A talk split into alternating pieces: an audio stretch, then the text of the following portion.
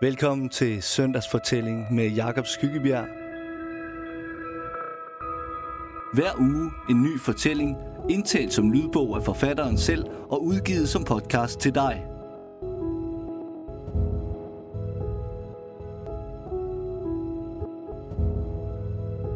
Dagens fortælling handler om at blive voksen, og det er en gyser. Ida skal være klovn, og Frank skal være pingvin, og han har sagt til hende, at han synes, det virker malplaceret med en klovn til en fastelavnsfest for voksne. Så skal man da udnytte muligheden til at klæde sig ud som noget spektakulært. Det er det, han mener. Og gå ind i en rolle, man ellers ikke får mulighed for at udforske.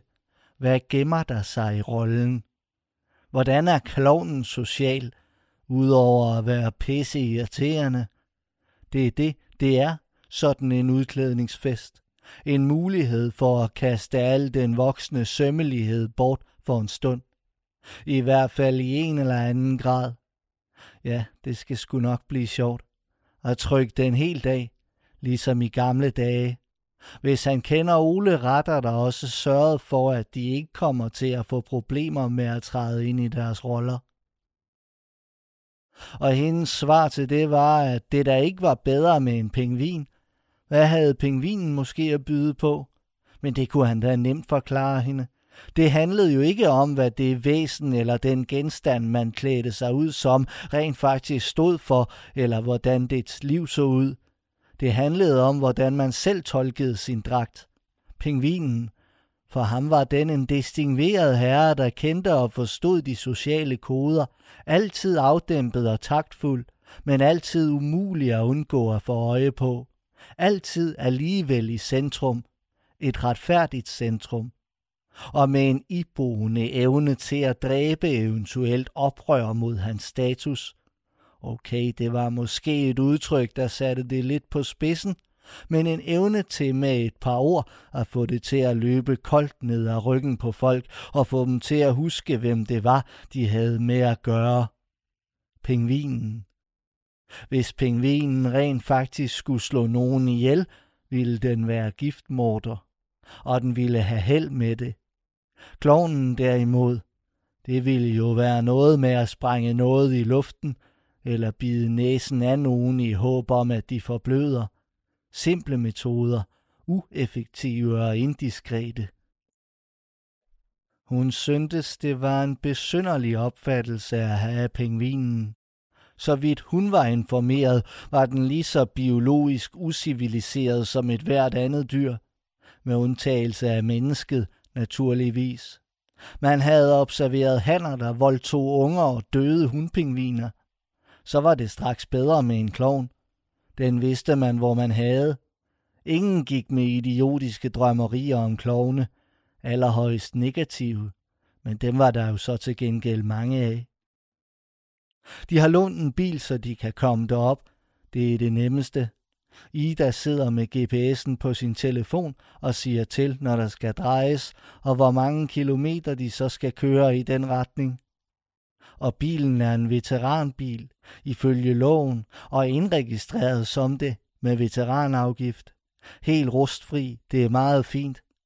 Den rigtige bil at køre på skovtur i, blev de enige om, da de så den. Og han kendte den jo fra sin barndom, da der var mange af dem på vejene. Hans onkel havde en, og det var da helt vildt, mente han, at sådan en, sådan en helt almindelig japaner, nu kunne gå for en veteranbil. Han er stadig ikke kommet sig over det. Det er så syret, mener han. Hele tiden disse udbrud, når et minde springer frem om den gang han sad bag i onkelens bil, da han var ni år gammel, og så onkelen sidde på den plads, hvor han sidder nu. Det er det hele, han reagerer på. Uret i instrumentbrættet, armene til vinduesvisker og blinklys, askebæret, nakkestøtterne. Hun får et chok, da han gør det igen. Det er så syret. Bilen stryger som en kane gennem det sniklædte Nordsjælland. Festen bliver holdt i det hus, Janni og Ole har købt oppe i Gribskov. De er i gang med at restaurere det. Hele stueetagen er blevet rykket ud, så det er nu, hvis der skal holdes en ordentlig fest. Den sidste fest i vores liv, som de meget morsomt havde skrevet i indbydelsen. Når alt er sat i stand, skal de jo i gang med børn og så videre. Frank griner. Hold kæft nogle ture, de har haft før i tiden. Dengang med scenen på kultorvet og danstopsangeren i det røde jakkesæt og lattergasballonerne og gelatinekapslerne, som de ikke engang vidste, hvad indeholdt. Og så er skoven omkring dem, længe inden de er sat til at nå deres destination. Men den er jo også Danmarks største. Solen flimrer mellem de slanke stammer, og Frank klapper solskærmen ned. Små pladser med parkerede biler og større åbne pladser, hvor man har fældet. I vejkanten træskende skovtursfolk, der har søgt herud for at se, når der nu endelig er faldet lidt sne, der bliver liggende. Og så er der igen marker på begge sider. Til højre, siger Ida. Her ligger noget bebyggelse. Og så blinker den lille grønne prik på telefonen og markerer, at destinationen er nået. Her? Men de er jo slet ikke i skoven. Huset skulle da ligge inde i selve skoven. Frank tager telefonen fra hende og kigger. Kagerup. Det synes han er et sjovt navn. Sikke skørt. Kagerup. Hvad i alverden har de tænkt på der? Men Ida synes, det er mindre sjovt. Hun magter ikke, at de skal til at ligge og køre rundt og ikke kunne finde det. Hun tager telefonen tilbage, zoomer ud, skriver adressen igen. Frank ser ud af vinduet på den lange bygning, de holder ved. Taget er hvidt af sne. Det ligger som en kagekrem ned over dets kanter.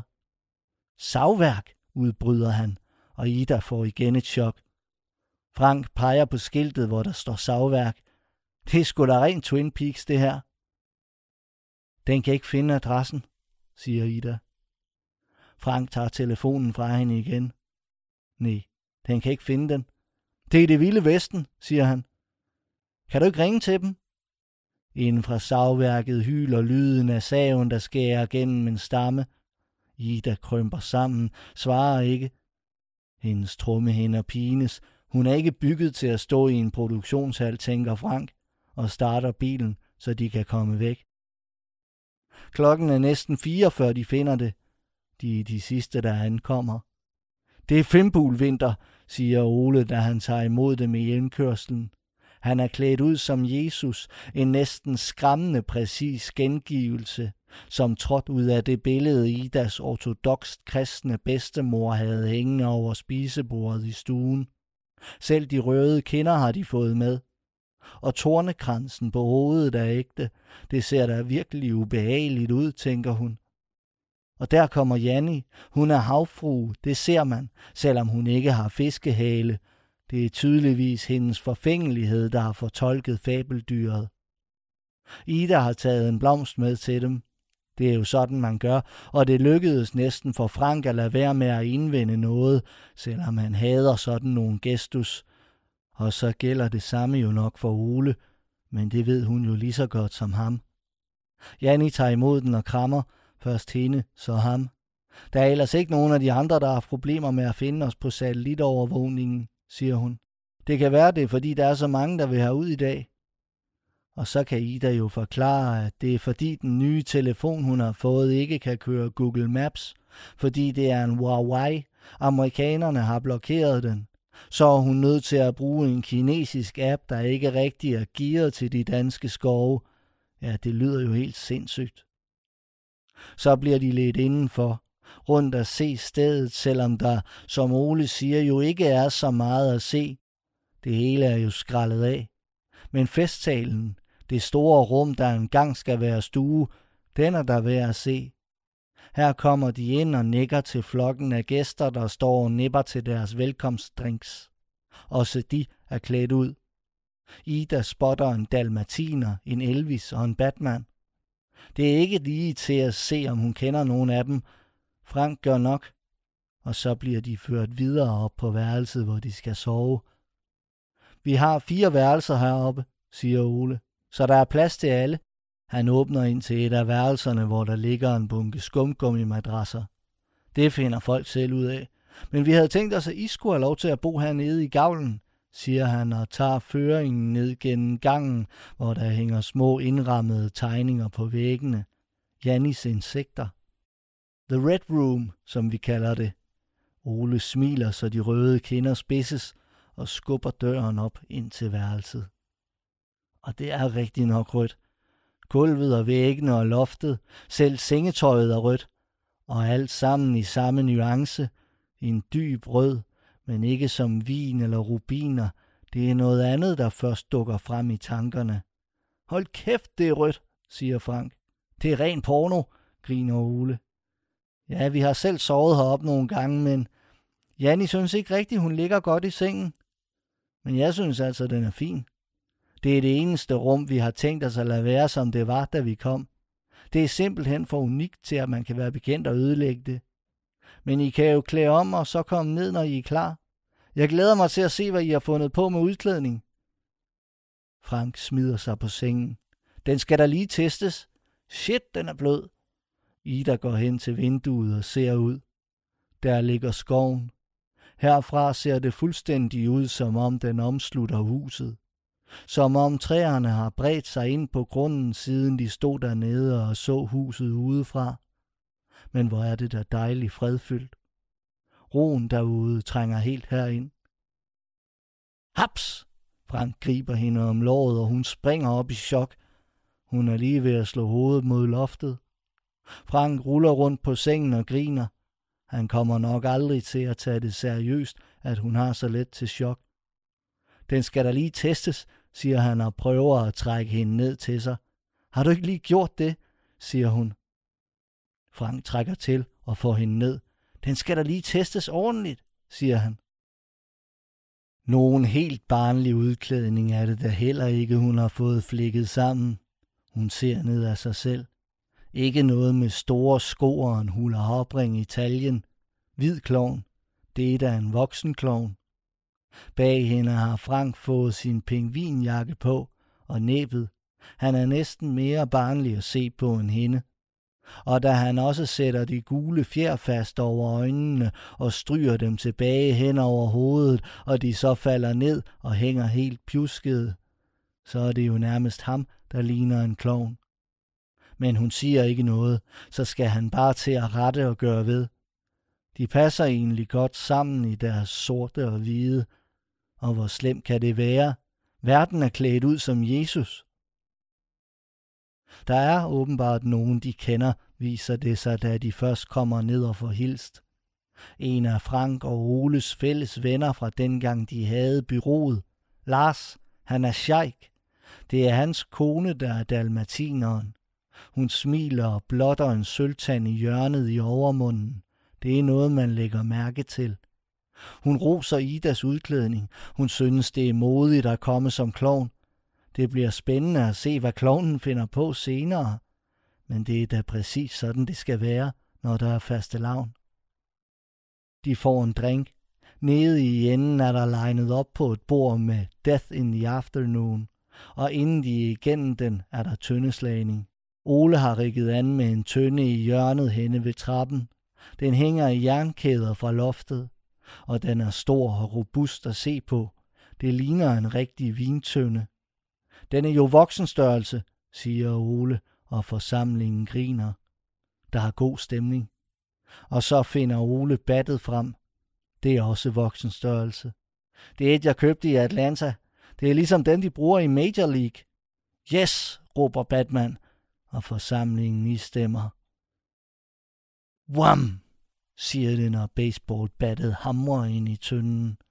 Og igen, wham! Det er to standhaftige størrelser, der mødes. Tønden har ikke fået så meget som en skramme, og de er næsten igennem første runde. Og battet, omvendt, har heller ikke taget skade. Wham! Ida kan ikke holde det ud. Hun får et chok hver gang, der bliver slået, og hendes trommehænder er ved at sprænges. Hun havde håbet at få lidt fred, når de nu skulle uden bys, men det var vel egentlig også for dumt. Hun siger, hun vil gå lidt ud, Og Frank bliver irriteret. Han synes godt, hun lige kunne prøve at, om ikke hun kunne rumme det. Men det har de talt om før. Der er ikke noget at gøre. Så kan det godt være, at han synes, hun er sart, men så er det altså bare sådan, det er. Nej, det er der ikke nogen grund til at begynde at diskutere. Fuck det, siger han. Jeg går med. Men det behøver han altså ikke, siger hun. Jamen, jeg vil egentlig også hellere ud, siger han. Det er længe siden, han har været i en ordentlig skov. Det kunne han mærke på vej derop, og det kommer jo til at tage en krig at få slået den tønde i stykker, og det gør ondt i hænderne. Vi kommer jo til at få smadret vores håndled af at slå på den. De tager drinks med, siger til Janni, at de går en tur. Larmen, hun forstår. Hun håber egentlig også snart det er overstået. Hun har næsten ikke fået gået i skoven efter de flyttede. Og det kan Ida se, da hun siger det. Hun glæder sig i det hele taget til at få mere ro på. De får et kram igen. Men nu skal de ikke gå for langt væk, hvis deres GPS ikke er helt ved bevidsthed. Der kommer jo mad udefra, fandme. Og der går altså heller ikke længe, før det begynder at blive rigtig koldt. De går over gårdspladsen. Frank beder hende om lige at tage et billede af ham sammen med bilen. Med skoven og indkørslen som baggrund er det jo næsten som at være tilbage i 80'erne. Wham! Lyden af tyndeslagningen er næsten lige så høj herude som indenfor. Det er som om man går fra skov til skov, siger Ida. Skovtypen skifter, så er den bakket og træerne spinkle og vilde, ser næsten ud som om de bævrer, selvom de står stille, og så er den flad med grenløse nåletræer. Først langt, langt oppe breder grenene sig ud og rækker frem mod hinanden. Og alle veje lokker med dem.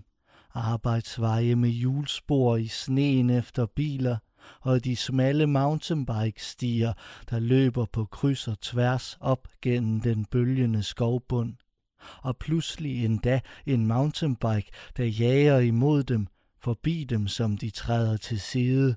En midaldrende mand i refleksvest med ånden stående efter sig i en lang sky, der opgiver at følge med ham, slipper og forsvinder. Selvfølgelig. Solen er ved at tage sig sammen til at begynde at gå ned. Lysets tone er blevet dybere, svagt orange mod stammerne, og mellem stammerne, det kunne næsten se ud som om der var brand omme på den anden side. Mountainbikeren skal hjem. Frank sætter ind mellem træerne. Nogen har bygget en hule af grene derinde. Den er høj som et menneske. Ida følger efter.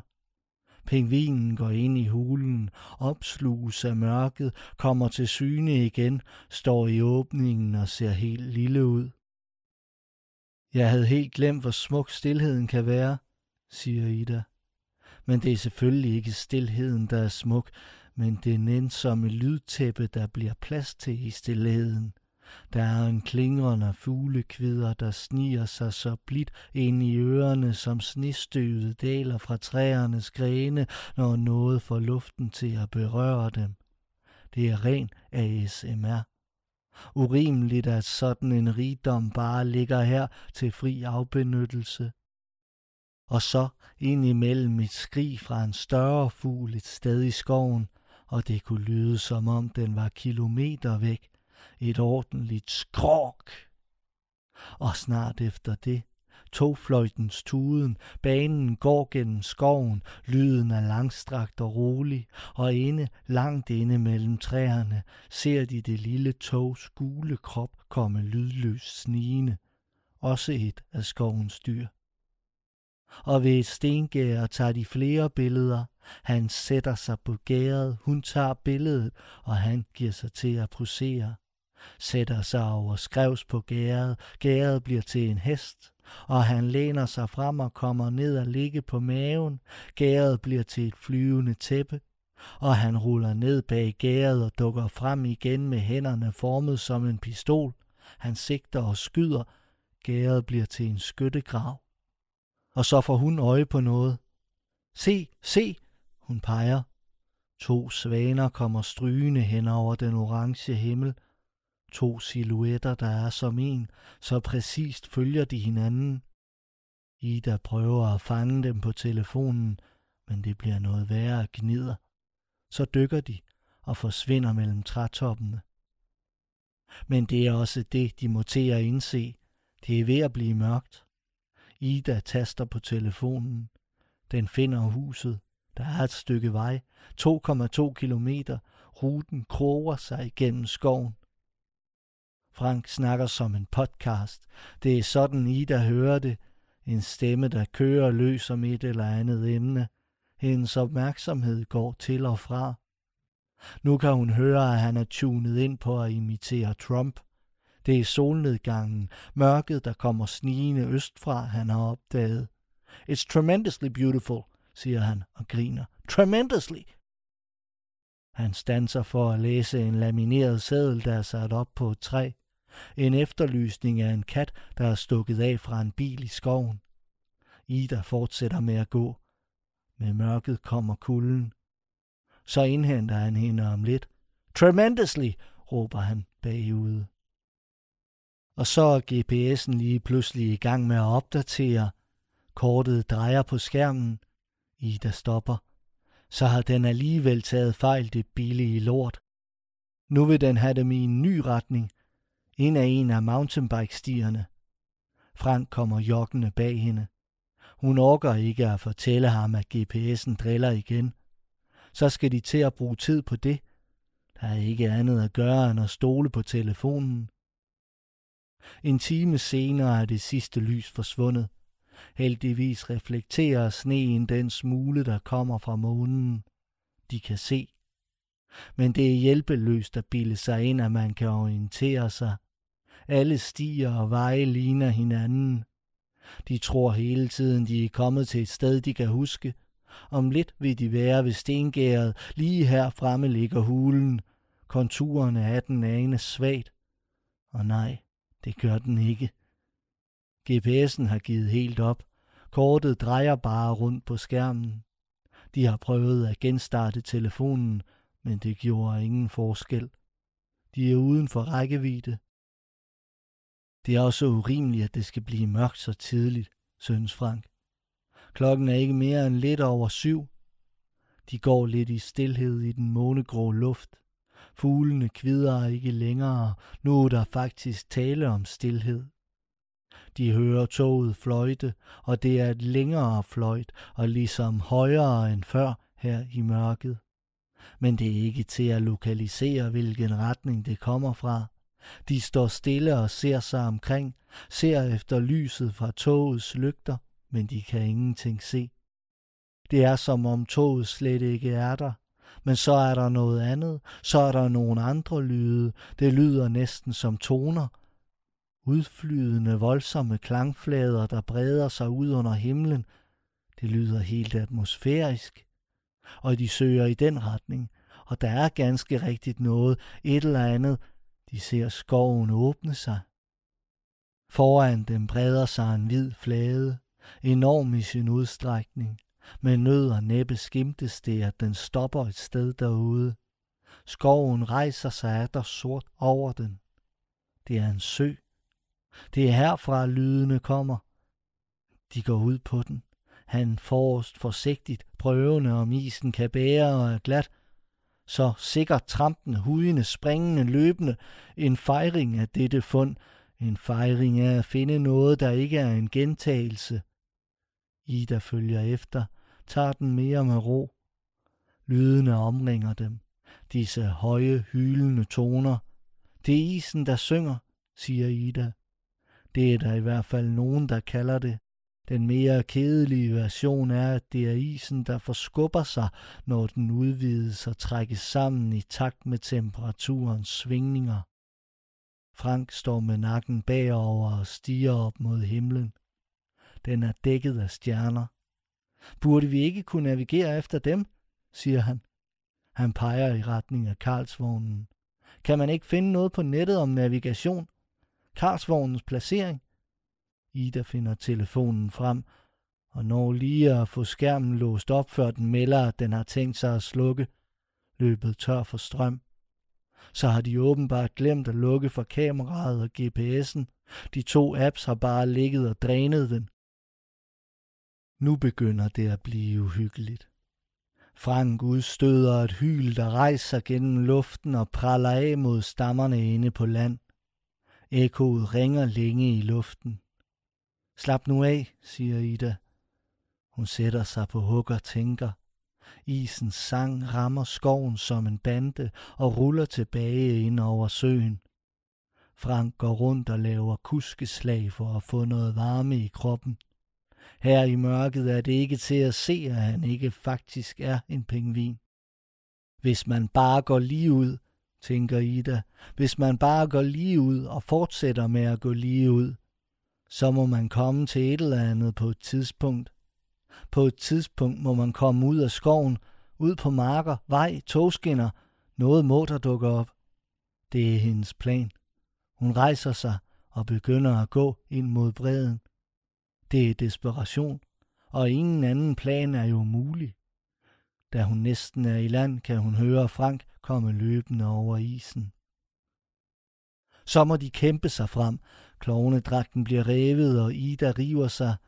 De skvatter ned i fordybninger, de ikke kan fornemme i mørket. Grene basker dem i hovederne, så man, hvis man var overtroisk, kunne tro, at de var levende. Svirp, svirp, og fra alle sider kommer skovens lyde. Nu er det nogle andre fugle deroppe. En ules tuden skærer gennem luften så klart, at de begge ser sig skræmte omkring, om den skulle være på vej til at flyve ind i dem. Og Ida fægter omkring sig med armene, for hun fornemmer hele tiden, at der er noget, om det så er flagermus eller natsværmere. Der er noget i luften omkring dem, noget der kommer virvlende som snifnuk. Og så er der lys, fremme, langt længere fremme. Det er lyskejlen fra en bil, der stryger afsted gennem skoven.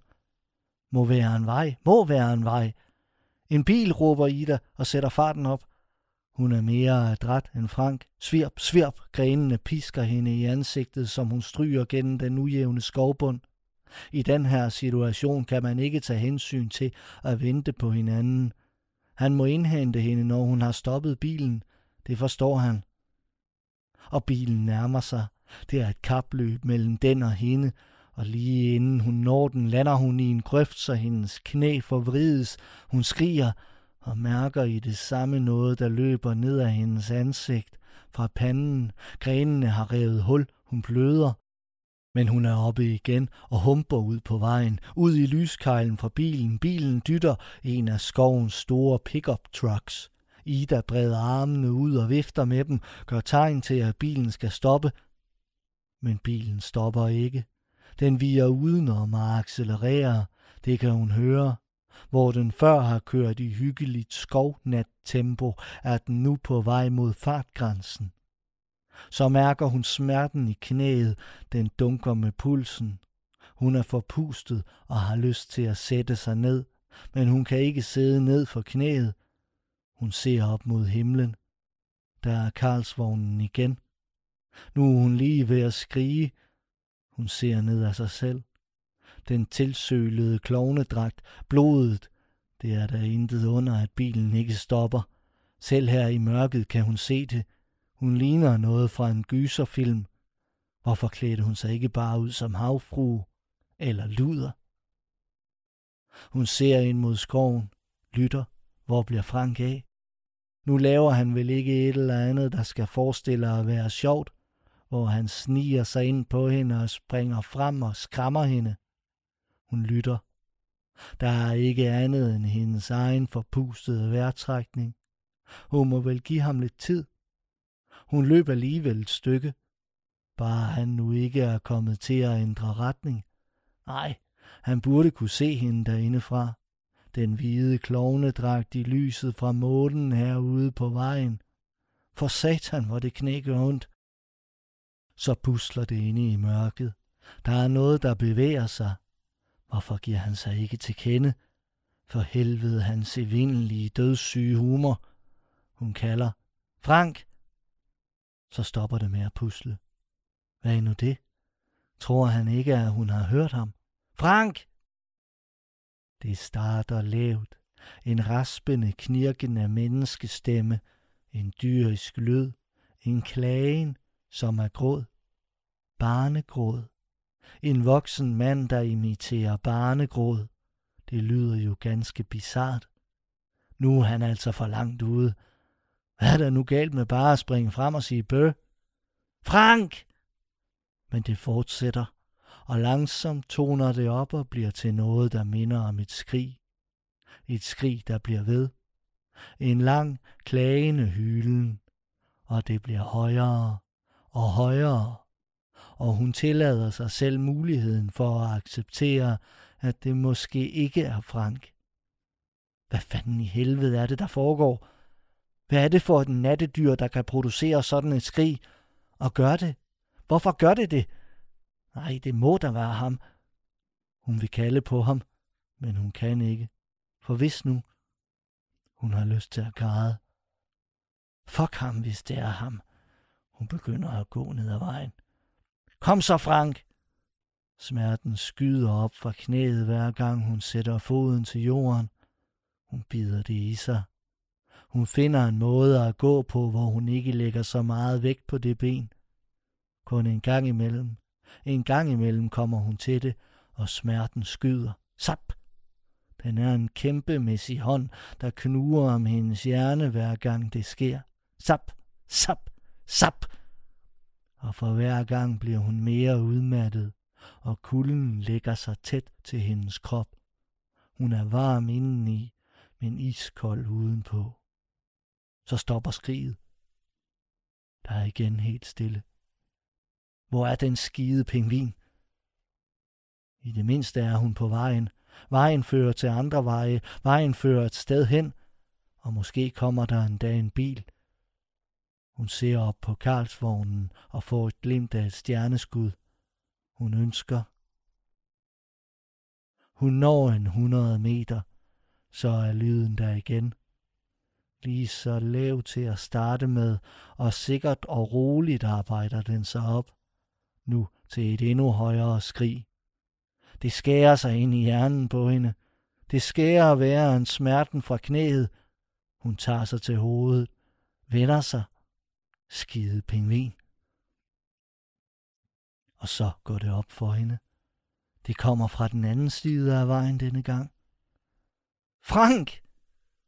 Hun kan ikke engang høre sin egen stemme. Frank! Lyden stopper.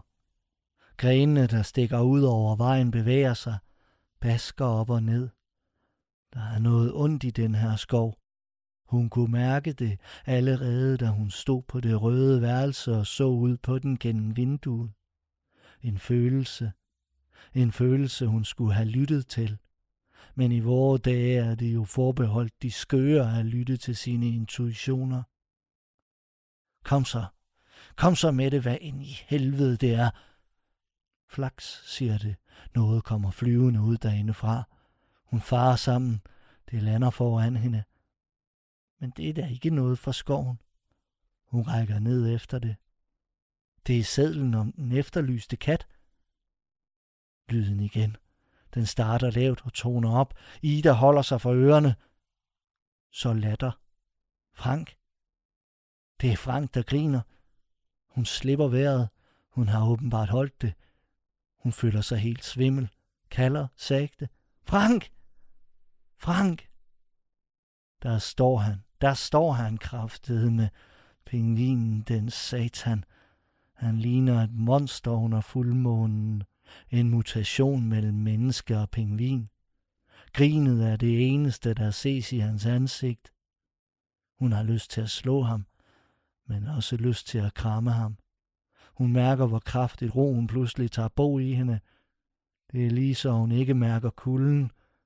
Der kommer tårer. Kom, hvis bare vi følger vejen, så kommer vi på et tidspunkt til noget, der giver mening. Er det ikke den der hule? siger Frank og peger ind mellem stammerne. Nej, siger Ida. Hun gider ikke at tro, at hun ser den hule igen. Men det er hulen. Der, Inde i skoven, den ligger blå i månelyset. Grenene, der stikker frem alle vegne, ligner en pels. Et af skovens væsener.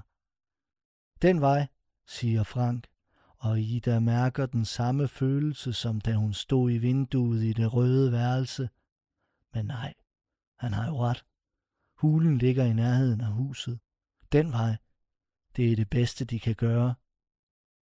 Og mens de nærmer sig den mandshøje konstruktion, der står der så fredeligt og skinner i skovbunden, spørger hun ham, hvordan han lavede den lyd. Hvilken lyd? siger han og hun ryster på hovedet og tager det for den joke, det sikkert er.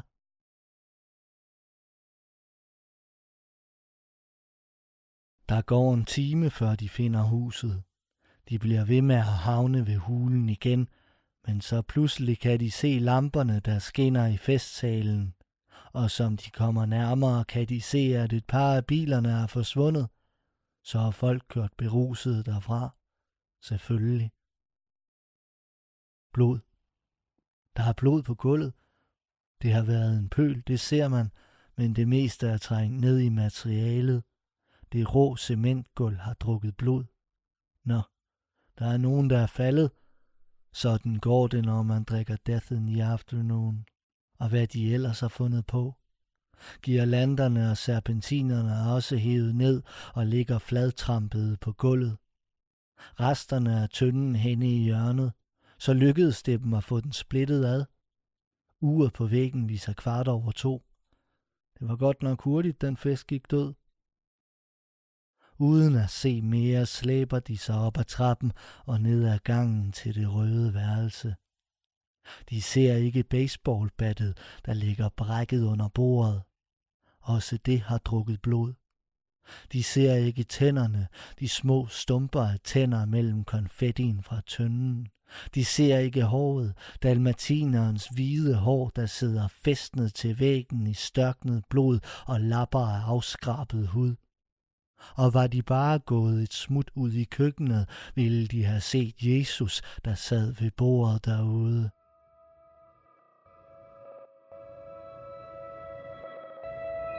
Tak fordi du lyttede til Søndagsfortælling. Fortællingen er skrevet af Jakob Skyggebjerg og indtalt, mixet, produceret og klippet og så videre og så videre og så videre af Jakob Skyggebjerg. Jeg håber, du vil lytte med i næste uge,